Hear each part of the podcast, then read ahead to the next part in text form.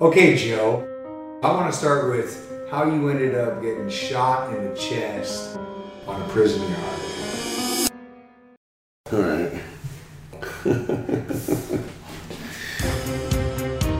I don't know what it is with me. I don't ever want history to repeat itself, so I don't pick up no matter fucking what. Matter of fact, you told me that one. This is Transformations with Roman Cooper. On today's podcast, Roman Cooper interviews ex con and recovering addict Joe. Some of the names have been changed to protect the guilty. Listener discretion is advised.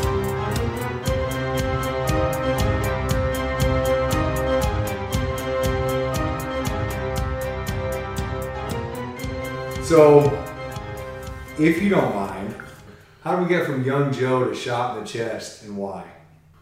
Um, yeah, the shot in the chest actually did get me rolling. That was 1998, and that was at Salinas Valley State Prison. That was a prison term I picked up. I was out for 60 days. Thank God I only picked up a, uh, not a 211, not a robbery, PM code 211, but it was a PM code 212, which is the lower end and uh, I had stabbed uh, a drug dealer, a robber, and that's what I ended up with as far as my sentence. And I ended up there at Salinas Valley State Prison. So it was a level four. I had still owed SHU time, which is security housing unit, from my last term. So they put me on a more restrictive yard I rolled into the, the, that yard, and that yard was already on lockdown. And um, they shot a kite, quote unquote, a note over uh, for me to stab my neighbor, who was a shot caller for the Bloods, and it was a black cell. The, the Mexican gangs, n- north and south, they were already on like a six month lockdown. So it didn't happen, and we were going to get yard for a half hour. And I guess the the whites and the blacks were already on lockdown for like two months. So I was there maybe a week, and we went out to yard, and you know I had my razors on me, and we already knew what was going to happen.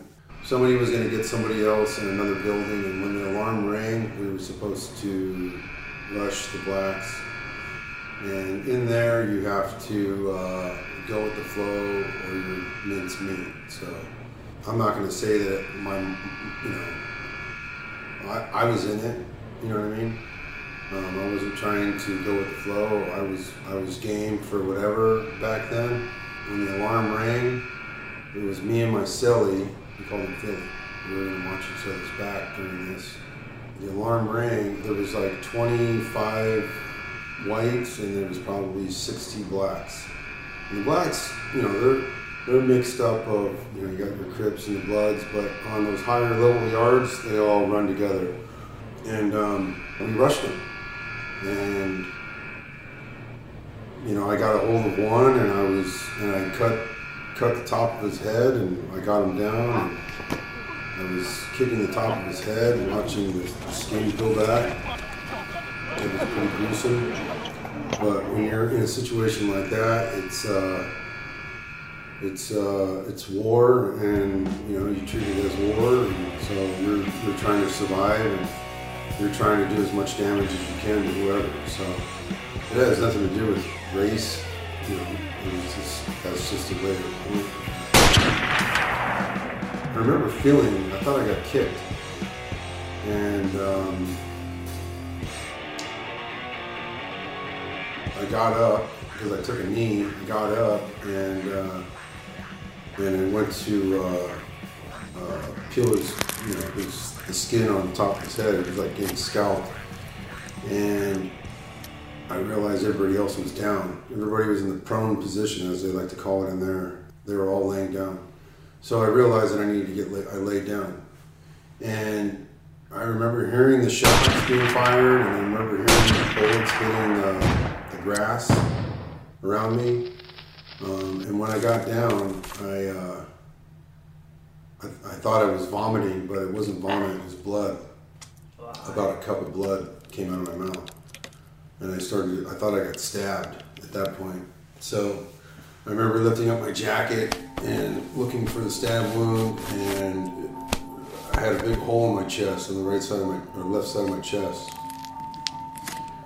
And uh, bubbles were coming out of it. I remember that. There was big blood bubbles. That's when I realized that I got shot with the Mini 14. My cellie, who was fighting, we were fighting back to back. He was watching my back. He got shot in the chin, ricocheted off his big old chin, and went through his uh, his left uh, shoulder cap. So he was laying next to me. He was raising his hand as well, saying he got shot. But yeah, that's that's what happened. I, I remember um, that point, everybody's yelling out to everybody to make sure everybody's okay, and uh, you know, I raised my hand, said I, I'm, I was shot, and a C.O. had came over to me. I'll never forget his name, C.O. Gonzalez, and I remember him looking down at me and just staring at me, and what was flashing before my eyes was the was uh, I had this one um, photograph of my daughter. Um, I just remember seeing this big photograph of her. Uh, I mean, I really wasn't even looking up at the sky or, or the C.O. that was looking down at me. I remember just looking at like a portrait picture of my daughter's face. I thought I was gonna die, and that was uh, that was a turning point right there. I had actually asked uh, the C.O. if he was going to help me or if I was going to die. He actually opened up his flak jacket that he had on and pulled out a bunch of gauze and started to administer first aid to me instead of just looking at me bleed out. But yeah, that was that was a pretty intense moment in my life right there. So, what got you to that point where you thought it was okay to stab a drug dealer and then go to war on a prison yard? How did you get to that point where you weren't very concerned with another human being's life? I guess, you know, it was years of drug abuse, you know, and I was a hope to die drug addict. I didn't care. I didn't really. There was obviously moments where I did care, and I, and I you know, I was soft, and but there were there were more moments of just not caring and selfishness, and um, I just didn't care. I really didn't care, you know. Do you know why you became a drug addict? Was there something that uh, got that ball rolling, or do you know? Uh, I don't really know. Um, I remember growing up as a little kid, and my mom and dad had split up, and this was um, he actually lived in uh, Gardena, California. Me and my brother would go over to his house for the weekend, and he was in a one motorcycle club. So I got to see a lot of crazy crap going on over there. Drugs, ran into bikers shooting drugs. I don't know what it was. At the time, because I was so young, I remember I remember some of his friends coming in, and I remember this one time get, climbing up on the toilet seat and watching this big old biker pull a tooth out of his tongue.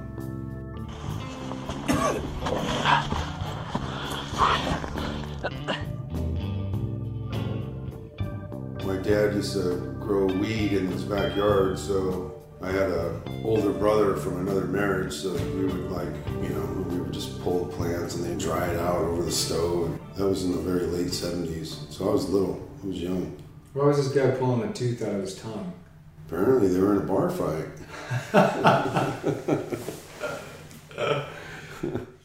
So, when you got shot in the chest, was that your last prison term? I wish I could say that it was, but it wasn't.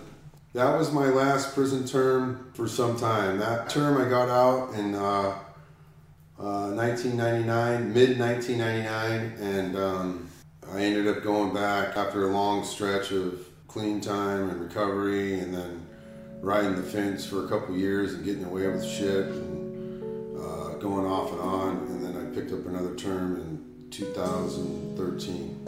What was it for that time? That was for a couple things. It was more possession of sales, and then they finally got me on a uh, possession of sales and counterfeiting charge. Making money the old-fashioned way. Making money? No, I guess it's the new the new millennia. So you know they got computers and printers and magnetic ink and uh, a product called Awesome that washes the ink off of bills. So that was a pretty unintelligent uh, choice that I made. So how long were you clean for between those two terms? So from August of 1999, I was drink free and intravenous drug and pot free. I believe it was 10 years and two days. Prior to that, I hurt my back. I went to the doctor, and I was still going to meetings and all this. Uh, the doctor prescribed me medication, pain management medication, and you know this was uh, 2007. So Oxycontin.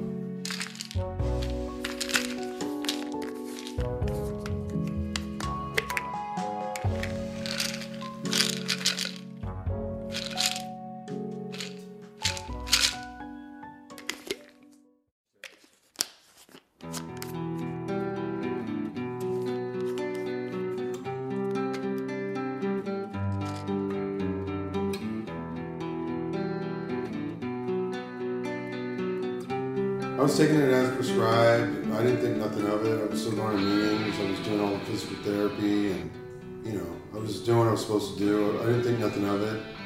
You know, I'm here to tell you that that was the beginning of the end for me. You know, was that pain management, man. That took me by surprise. I don't know why I didn't think that it was wrong, or you know, I used to talk about it in meetings, and it uh, it, it it kicked my ass. You know, you, you can't be a recovering drug addict my, my drug of choice is heroin and speed, so I, I, would never suggest that to anybody, any kind of pain management as far as narcotics.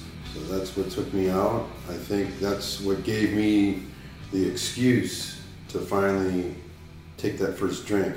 Now, obviously, alcohol is my main. Uh, you know, me and alcohol absolutely don't get along, but I love the effects of it because it makes me not care about anything. You know, I can be a serial killer, if you will, with, a, with with no conscience. You know, do things that you wouldn't normally do, and and and don't care. So, when did you uh, get out from your last term? I got off my last term on Father's Day. It was June twenty first, two thousand fifteen. And so, what happened when you got out this time? Well, actually, this time when I went in, I had lost custody of my, my, my son you know, I had kicked my daughter out prior to me getting arrested.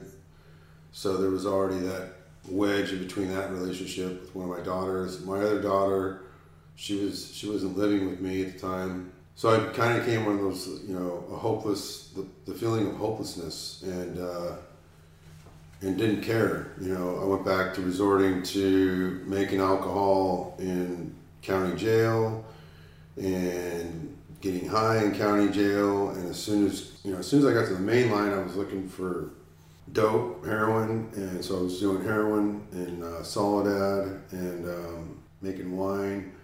What happened? Here's another here's another turn of events for me. So what happened was uh, my cellie, I was taking care of him as far as meaning he didn't really have anybody out there, and I had money on my books, so I bought all the food, it didn't matter. And he had spent his pay number. I wanted him to get a case of top ramen.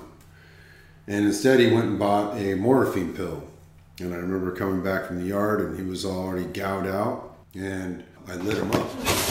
And he went to work because he worked in the kitchen. So he was my source of sugar for my wine.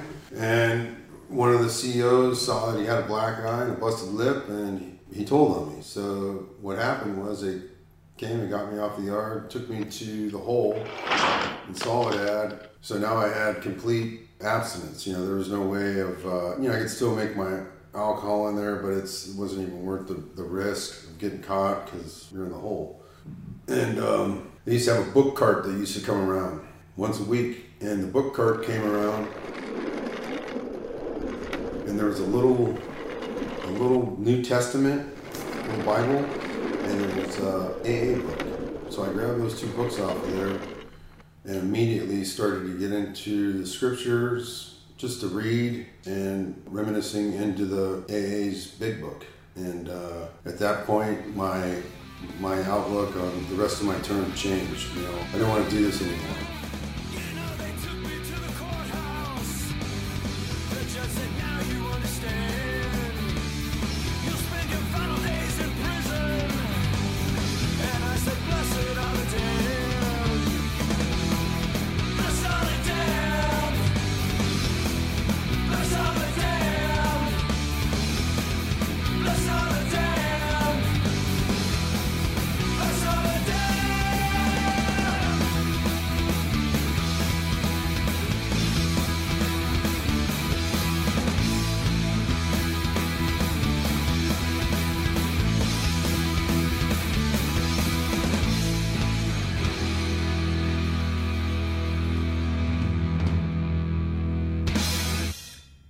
This episode has been brought to you by Transformations Care Residential Detox.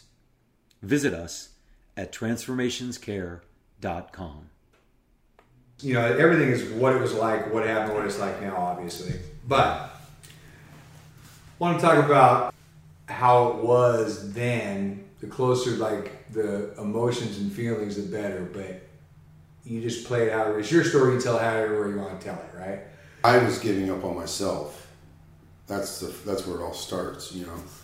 Uh, but I, I gave up on myself. But that book brought me back around, gave me purpose, reminded me that if I just do the next indicated right thing, things will change. For the most part, and from my experience, the change is usually positive. You know, obviously there's there's there's hips and valleys to everything for you carpenters that are listening, but uh, you have your ups and downs. You know, you have your mountains to climb and your pitfalls to watch out for. So you know that just that's everyday life. That's normal. But for the most part, things will change for the positive. As long as you keep in that forward, upward motion, no matter how many times you fall, you gotta get back up. That, that, that's where my mindset came back to when I opened up the, the New Testament and I opened up AA's uh, Big Book. So that's that made a change. So we've known each other for a long time, and for the entire time I've known you, there's been uh, the Joe that will tear your arm off and beat you to death with it, and also the Joe that will give you the shirt off of his back and do whatever he can to help you make sure you're fed and taken care of and got a place to sleep. Like, how did those two people uh, live in you for so long? What's the story with that? Well, that's funny you said that. I always felt like I had some kind of a multiple personality, but I really don't. I don't think you know. Even though I was diagnosed with that at a, a young age, I you know I, I don't know. I get I, I I don't know where I get the soft side. I've, I've never been one shy to show my emotions, whether they be violence or whether they're me sobbing. You know, I'll cry. I don't give a shit. I don't know how many times I've been in fights, and I'm you know I'm that crazy kid that'll start crying and beat your ass. You know what I mean? And I don't even mean to. Or, or I'll be that guy that'll be laughing, letting you just smash me in the face, you know, and laughing and looking at you through my blood, blood dripping down my eyes, laughing and smiling. I, I, I don't know what, what where that where how I became that person and or how I live with that person. Today I can tell you, you know, I've made it through all these years. You know, I'm now forty something and. Uh, um, Hell of a lot closer to 50 than you are 40. hey, hey, hey. Today I can actually say that, um, you know, I've made it through all these crazy things that have happened in my life, and um, you know, the, the wisdom and the age that that's that's coming a long ways now. You know, and now, starting as a kid, I mean, you know, my mom was a single mom. My dad was a biker. My mom was a nun. She was a nun before she had me and my brother. You know, I, I thought my mom was I raised me with some good values, or she tried to. I was just that kid that just did not give a shit. I didn't give a shit what anybody said. I fought the system um, on everything. I was a wonder, not a wanderer, but a wonder. I wondered about everything. I was the kid that asked what if about the most ridiculous questions you can imagine. I was, um, my mom had made me put a what if book together. And once a week I was able to sit down with her and ask her all these what if questions. I mean, ridiculous questions. You know, she was a single mom, my dad wasn't around. He actually had to leave California. He, um, he's passed away now, but he, he had killed somebody. Killed one of his brothers in the in the MC, and he had to leave town. So he actually left in 1981 and never came back to California. He went, you know, went to the East Coast and uh, stayed out there until he died.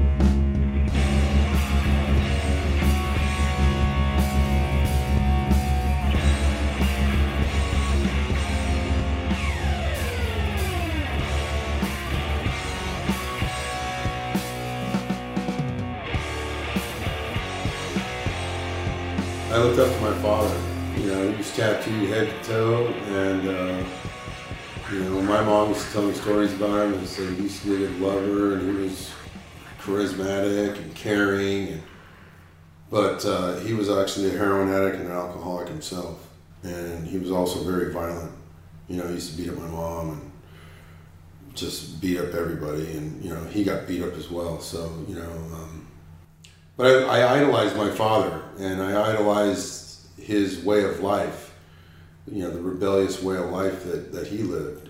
I think that's what started it for me. You know, that and and, and the sound of chainsaw punk rock. I'll never forget that. Punk rock is uh, a big part of my story. It allowed me to be who I wanted to be, and it allowed me to not care.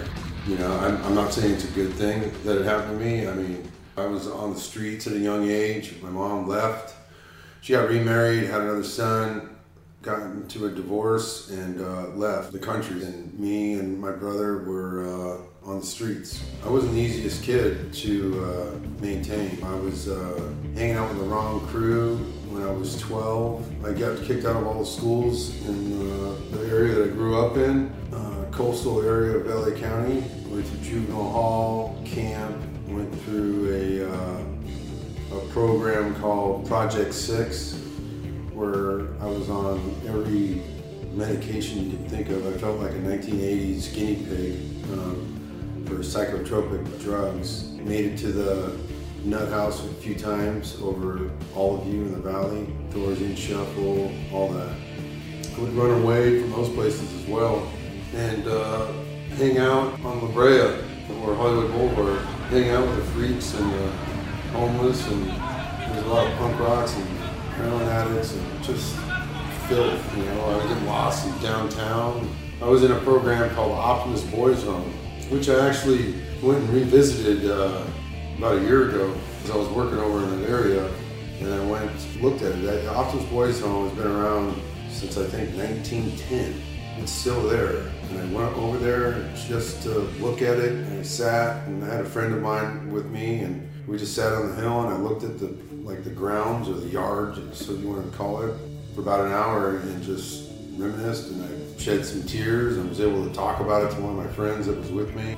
Yeah, I don't know. I just, uh, you know, you, looking at it today, because I have, today I have a 13 year old son that I'm a single father to take care of and kind of I put my myself at 13 years old, and I put him at, at you know what he's doing in his life at 13 years old, and I wish I had a father like me that uh, uh, I'm. Uh, um, you know, I don't. I don't know. That that Optimist Boys Home, that place was crazy. I didn't like it. I was constantly getting in fights and running away. I met a lot of cool punk rockers at the time there. I came out of there as a, I thought I was a skinhead and and went to a local beach school that had uh, no skinheads there, and I was just a, a, sore thumb. You know, I didn't even. I was led in a lot of different ways um, by my peers, not by my parents. You know, so uh, my peers were drug addicts and alcoholics and punk rockers, people that were old ex-convicts. I liked all that stuff. I thought it was pretty interesting. I, f- I forgot the question that you had asked me. I mean, just keep on rolling. Right. You know, um, I'm enthralled.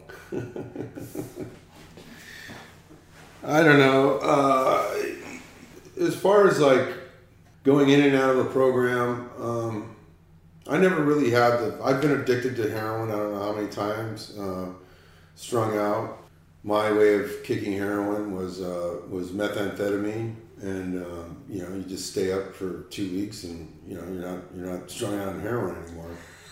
And um, I never thought I would be in a position where I am today because I always thought that I was stupid. And I don't like saying that. It kind of annoys me that I just said that out loud, but I always felt like I was less than. I always felt like that I couldn't do something. And where, where did that stem from? I, I have no idea. I don't ever remember my mom telling me that. You know, it could have been my stepdad that she was married to for a little bit. And um, my, my one of my brother's fathers, you know, I called him, I tried to call him dad, but he didn't like it. He abused me. He used to whip me, you know, with a belt, which in my era wasn't all that outside the norm. Uh, what was outside the norm is I would get a hundred swats with a belt, and he would have a conversation with me. So I would block it out. I would block out what was happening. I would block out the pain, and he would actually talk to me about fishing and camping, and it was a very strange dynamic. And I think that is kind of how I've, you know, thank God I'm not a sociopath today, but it was molding me into a sociopathic person of I could do things or I can be in a situation and, and take myself out of it, which I was able to do heinous things in my life. I've got 16 people I've stabbed, and I'm not proud of that at all. That I, I, don't, I don't, you know, looking back on it today, that just seems like a total different person. I never, I can't imagine myself being that person today. But I think my stepfather had a lot of, uh, uh, and I'm not blaming it on him. It just it is what it is, and and uh, but I think I molded a lot of my sociopathic behaviors from from him, you know, his punishments. I don't know. I, I used to love the man. Uh, we used to go camping and fishing together, but then he would drink his uh, pint of wild turkey, and uh, it would be all bad from there. You know, um, I don't know. I mean, I really wasn't, you know, violent prior to that. You know, I used to, me and my brother would get in fights all the time, I'd kick his ass until he got bigger than me, and then he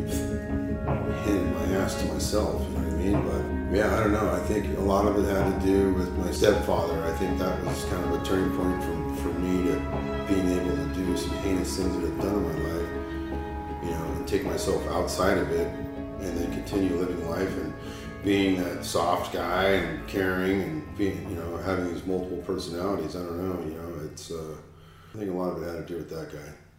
Which, by the way, when he did pass away, I was by his bedside and he did apologize to me. He did say he was sorry, and I returned the favor of apologizing to him for being such a crazy kid, you know what I mean? And, um, you know, that I feel good about that. What else? What else you got? What else do I have? Yeah, what else do you have? I don't know. I mean, today, uh, so you would think that um, after four prison terms and uh, being free, my mom had saved up money and handed me an envelope full of hundreds. It was quite a bit. It was quite a bit of money. It was more, it was more money than I felt comfortable with. Um, uh, I did not want to work. You know, normally I I'm in construction management, and I wanted nothing to do with that. I just wanted a little seven to three thirty job as a carpenter. I didn't want any responsibility when I got out this time. I still hadn't had any contact with my kids yet, except my oldest daughter. I did call her because I did have her number right when I got out of prison this time. You know, I called her. I called her on Father's Day so she could say Happy Father's Day to me. Selfish. Uh, but I also called her because they, I was in the city of Hanford, and it's in Central California, a little one-horse town that has an Amtrak. And so when you get out of prison in California, they give you a two hundred dollars gate money, they call it, and that's how you start your life on two hundred dollars. Well, they've been giving two hundred dollars out for the past twenty-five years, so I don't understand that one. But um, you know, the math doesn't work. Um, but I got I was I was really paranoid when I got out. So my daughter kind of set me straight. I got on the train to come back down to the beach cities into LA, and um, when I finally got here, I remember being on the train and passing through the uh, the bar car, and I got really really nervous. So I hopped off the train in Bakersfield. I felt like I needed to just get off the train, and I hopped on a bus and took the bus the rest of the way. And I met up with my little brother and my mom, and he he was like, "Hey, you want to go to a strip club?" And I said, "Absolutely not. I need you to take me to a meeting right now." So actually, he dropped me off at an Alano club. I went to my meeting. The, the very first thing that I did when I when I when I got out of prison this time in 2015. And you know, let me back up to this last term too. So when I was in the hole in Soledad, and I and I got the New Testament and the and the uh, AA Alcoholics Anonymous book. At that point, I knew that I wanted to to try it again. I wanted to stay sober, and it was no better time than now because I was by myself and I can actually do some methodical research with myself. and and look at the reasons what led me to get back to that fucking prison cell again, so to speak. So at that point, I wanted to stay clean and sober when I got back to the main line. So when I did get back to, they sent me to another prison, and uh, it was a higher level. It was cool though because uh, I stayed out of all the politics there. I actually went to school this time in prison uh, to be a certified electronic technician. I was going to meetings in there as well once a week, and I got some time off, especially with the new laws that came out. They were releasing prisoners early, which I don't really agree with, to be honest with you. But uh, whatever, I reap the rewards on it. I got out and uh, I was sober. You'd think that when your mom handed you an envelope full of money, uh, that I would be happy, but I wasn't. I missed my son. I was actually in a very dark place. I was sleeping on my really good friend's couch I, I contacted my daughter, my middle daughter. I have three kids. I have two daughters and a son. And uh, my middle daughter, she, she called me up on my birthday, which is you know a, a month from when I got out. So she called me and uh, she wished me a happy birthday. And so we set up a, a meeting time. I went down. I borrowed my mom's car. Went down and saw her, but she was like living with her mom and her sister and her brother, all in a one bedroom apartment in a, in a rough area. So I didn't like it. And I told my friend, I go, look, I got to get back to work. So I set me up a couple job interviews. He actually took me down and bought me a truck. I offered to pay for it. He didn't want any money from me, so he just paid for it for me. My other friend set up a couple interviews, and my first interview was downtown LA. I remember going to uh, getting some, you know, like a button up shirt, long sleeve, put a tie on, and I was so nervous. I, I felt like you could see the stripes still on me. You know what I mean? I went down to the downtown building. It was one of the high rises. Went inside. They're on EMS, which is Energy Management Systems. So I got there a little bit early. It was seven thirty. The ACs don't kick on until eight o'clock. So I mean, they're sweating like a pig. And by the time my interview was at eight o'clock, I had huge sweat rings around my neck, my whole back, under my arms. Looked like I just got out of the shower, just dripping. I was so nervous. Needless to say, I failed miserably at that interview. The following interview I got, though, I landed the job. I went right back into a construction management job, got an apartment, and moved my daughter in, and was able to repair that relationship with my daughter and my oldest daughter. But something was missing from me, and that was my son and I didn't know where he was at. He was with his mom in the Midwest somewhere. Um, I wasn't able to get a hold of him or her. And I was in a dark place. I wanted to kill myself. And I was really serious about it, and I was kind of getting everything ready to do it. And I was actually being twisted and talking to my kids kind of about it. And, you know, they would cry. But I really had, didn't know what to do, you know. Uh, and this is sober. This is sober. This is uh, this is two years sober. Okay. And I so I went and I was going to meetings as well and talking about it. You know, and people would try to come up to me after the meeting, and I really didn't want to. I didn't want to hear it. I was just going there to vent. I didn't want to receive. I just wanted to let it get it off my chest. I wasn't looking for the attention. I didn't. I didn't want to mingle after the meeting. I didn't want to get coffee with anybody after the meeting. You know, I didn't. I just wanted to vent it out. I, I highly don't suggest that. So what happened was, uh, here's the dope fiend that I am. I had a job down in Orange County, and I went, and my back got messed up. So I come into work, and I, you know, I'm coming in crooked, and there was a, a union carpenter on the job, old guy. And he's like, he sees me coming all crooked, and he goes, Hey, I got something for you. And I go, Yeah, what, what do you got? And he goes, Oh, I've got some uh, Percocet in my truck. And I went, Nah, I'm good, man. I, you know, I don't, I'm good on that. You got any Advil? So he gives me a couple Advil. Well, just the notation of, of, of Percocet burned the image into my brain. And I could not stop thinking about the Percocets. So at, at about lunchtime, I go, hey, uh, remember you were saying you had some Percocet? I go, let me get a couple of those. Oh yeah, no problem. So he hobbles out to his truck. He's got a big old frickin', he's got a big old bottle of them, right? So he dumps out three or four of them into my hand. And I told him, hey, can I get a couple more? And so he dumps out a few more. He goes, that'll last you a couple days. And I said, all right, thanks. So I take all of them. I think there's like seven of them. They were number 10s, 10 milligrams.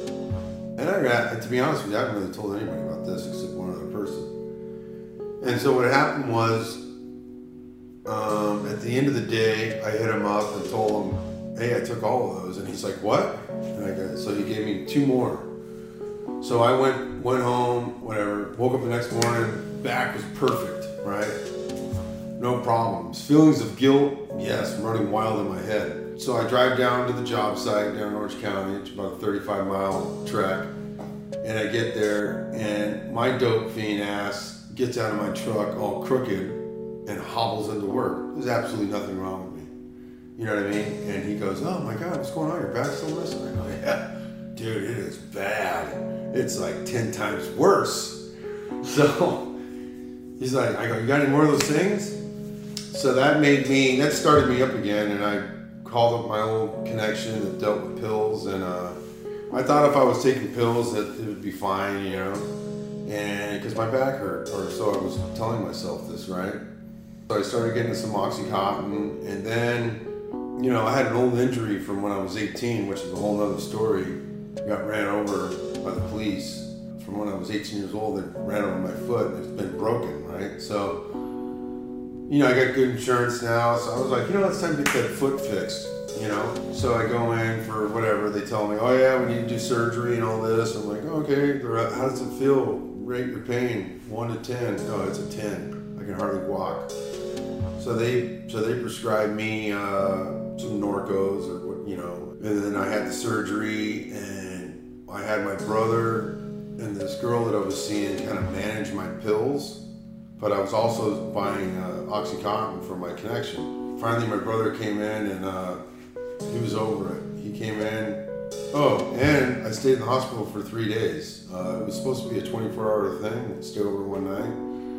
I just kept telling them the pain was too much and the morphine's not working and they were giving me Dilaudid, so I was just soaking it up in there. My kids are the ones that actually told uh, the doctor he's a heroin addict. They're like, so they cut me off, sent me home. My, kids and this girl were managing my uh, my brother got my, my daughter a safe and put the pills in there so they would be divvying it all out to me. Finally, one day he came in and just took all the pills and everything. So I decided uh, I'd start drinking alcohol again. So that lasted for about two months. I was on a knee scooter at the time, and I would take the Uber over to the bar and drink and take the Uber back. And you know, I thought I was being responsible, and I wasn't getting any trouble. And, and I'd only gotten one fight on one foot once. And uh, on your scooter. Yeah, no, no. The guy was riding around on my scooter, and he thought it was funny. And uh, I told him, "Hey, dude, I need my scooter, dude." And he brought it over. I didn't know the guy, and I just laid him out. Um, told him it was not a toy. Anyhow, I, um, one night at the bars, a friend came up. He had a bag of cocaine, and I fell into a bag of cocaine. And I came home that night or that next morning, and I, you could tell that I was on drugs. I'd been up all night, and my daughter, the look on my daughter's face was uh, was enough. That was uh, September. The look on my daughter's face was September 28th of 2016. The, the next day, the 29th, I went to a meeting. You know, I've been sober since, but um, So what's your sobriety date? it's September 29th, 2016. Right on. Yeah. Well, okay, so you told us all this crazy shit, which I know for a fact is all true. Right. And you actually left out a lot of juicy parts, maybe because you're feeling sorry for the people listening. I don't know. But like, what do you do today, man? How, how have you made it since September of 16? Uh, I've had a couple sponsors since then. I don't, I don't know. I, I, you know, I go to meetings every once in a while. In the very beginning, in the in the first year, I went to meetings probably about three, four times a week. And you know, I would split it up between some NA meetings and some AA meetings. I was working well with uh, with both of the sponsors, but I'm not suggesting any of this. I today, for me, it's God. You know, I, I'm a firm believer in Jesus Christ, and that's who has healed me beyond. You know, I have a lot of friends that are constantly needing my advice, my know-how on what to do. I'm constantly in the solution of the program. You know, the 12 steps have been instilled in me. So I, I feel that I'm doing the work. As long as I do the next indicated right thing, that's another thing he used to tell me as well. Um, and to keep in that forward upward motion, you know, uh, and don't pick up no matter motherfucking what or your exact words, you know, I'll be okay. My son, I'm really involved with my son. So today, what I do, I've been, I've also been celibate for a little over a year, and that is so I can focus on my relationship with uh, with Christ and my son and my career, and it's basically in that order. You know, my son is 13 years old. He needs a lot of me, and I just feel that a, a woman in my life. Uh, relationships for me are, sort of like drugs and alcohol. You know what I mean? And uh, I don't feel that I'm healthy enough for a relationship, nor do I want to put my son through any kind of my bullshit. You know what I mean? And and I still like a dirty leg, and uh, I don't think it's fair to my son. Know? They're very needy and drama, and I don't want any of that. And so I, I'm basically in prison mode when it comes to when it comes to sex right now. Nothing that a little bit of a little quick fucking rub and tug doesn't work. You know? no, but I, I'm not even doing any of that. So it's like you know, it, it's. Um, I really am focusing on my relationship with God, my my career, and the relationship with my son. You know, I have a very good, solid relationship with both my girls. You know, they're older now. Uh, they're living on their own and have their own lives and their own relationships. And but for me, it's just it's just staying in the solution, which is which is not picking up, and I got to give it away to keep it. So, you know, I'm a success story. Uh, I should be dead 10 times over. I've been stabbed three times and I've been shot and um, I've OD'd over a number of times. I shouldn't even be on this planet. I'm here for another purpose, but also to help the next alcoholic and drug addict out there, you know, that's, that's, that feels lost and it feels that they can't do it and felt like they were stupid and didn't finish school and were in trouble their entire life and don't know, don't know how to put down the politics of the yard or if you've been to prison or the gang. You know, I've been involved in all that crap. You know, um, today I don't, I don't care what anybody thinks about me. I am who I am, and I I try to focus on my life and how I can better my life for my kids. You know what I mean? And today I have an awesome job. I have an awesome employer, and I live by the beach and. Now I'm, you know, I'm not Superman. I'm not, you know, I'm just as I'm just as close to the next shot or drink as the, the, the guy that's in the gutter right now sipping on a bottle of night train and, and, and squashing out his uh, contents, you know what I mean? But um, um, I can tell you today, I'm sober. I woke up sober. I woke up clean. I woke up grateful to my higher power. My, my life has completely changed, you know, 180%. But if you're listening and you're looking for the similarities, I, I am I am a qualified dope fiend, qualified alcoholic, and um, I've turned my life around uh, 180 percent, and You know, it's, it's all about putting one foot in front of the other. If you don't have faith in yourself, let somebody else have faith in you. You know, if you don't have faith in a higher power, let the higher power have faith in you because he does. You know, uh, it is one day at a time, and that's all you got to worry about is the one moment at a time. If you have to make it that, you know, you too can succeed. You know, this person that's sitting across from you now I was a hopeless. I didn't know where to go. I didn't know where to turn to. I. I was at the end of my rope. I was with this girl that had a year sober, and I didn't have. I came over to have sex with her, and I brought a couple beers with me. And, and in the morning, I was hoping to maybe drag her out because she had a job, and I know that she could buy the bag. And instead, she took me to a meeting, and uh, I ran across you. You know, and and I really never worked in my life. You know, I was a criminal, and um, and you offered me a job. And from that moment forward, you know, you, you were able to. I didn't believe in myself, but you believed in me. You helped me along the way, and to this day, 20 years later, matter of fact, it's 20 years within the day that I got out, dude. Look at that. And um, wow, you believed in me when I didn't believe in myself. You were a hard ass to me, and I just tried to roll with the punches as best as I could, and so did you and I have faith in, in the steps. You know, the steps do work. You know, there's some people that don't have to do them, but once you do them and you live it, you continuously live those steps. And I'm not saying like that's a necessity to stay clean and sober is those is the steps, but I can tell you right now they do help. a little bit. A little bit. A little bit. You know. Basically, you're telling me. Yeah that paying attention and doing what's suggested in a 12 step program and having a good relationship with a power greater than yourself, you're able to not think about yourself all the time and do good things for other people and put them ahead of you. That's what you're telling me. In a nutshell, um, yeah,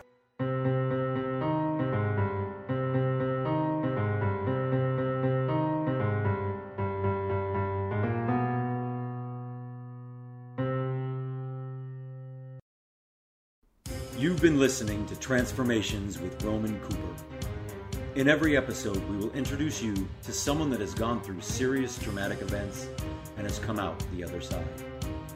We hope that by listening to these stories, we can provoke you to think, so that next time you make a snap judgment about someone, you stop and think to yourself, what has this person been through? What have they had to overcome in their lives?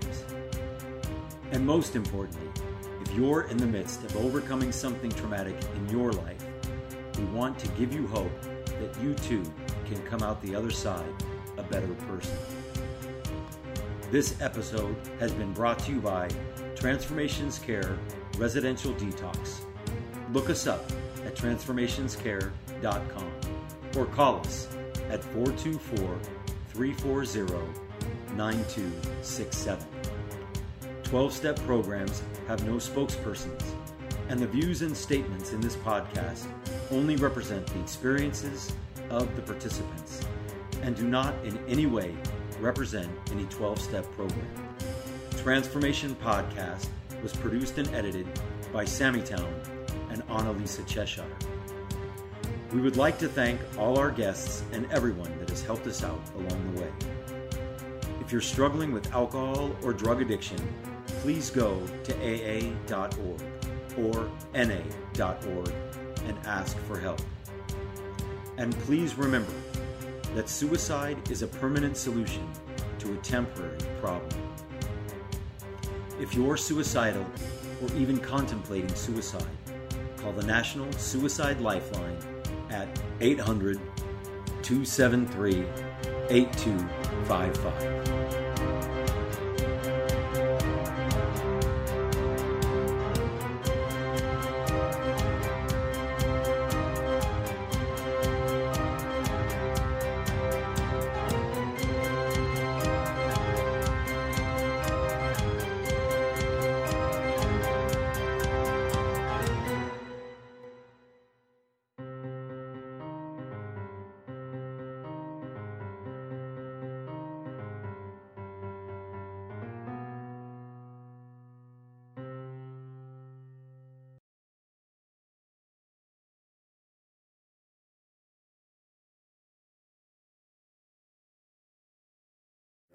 Give what I can to my son, and I'll go shop at frickin' Mervyn's. I don't care, or Marshalls, whatever it's called.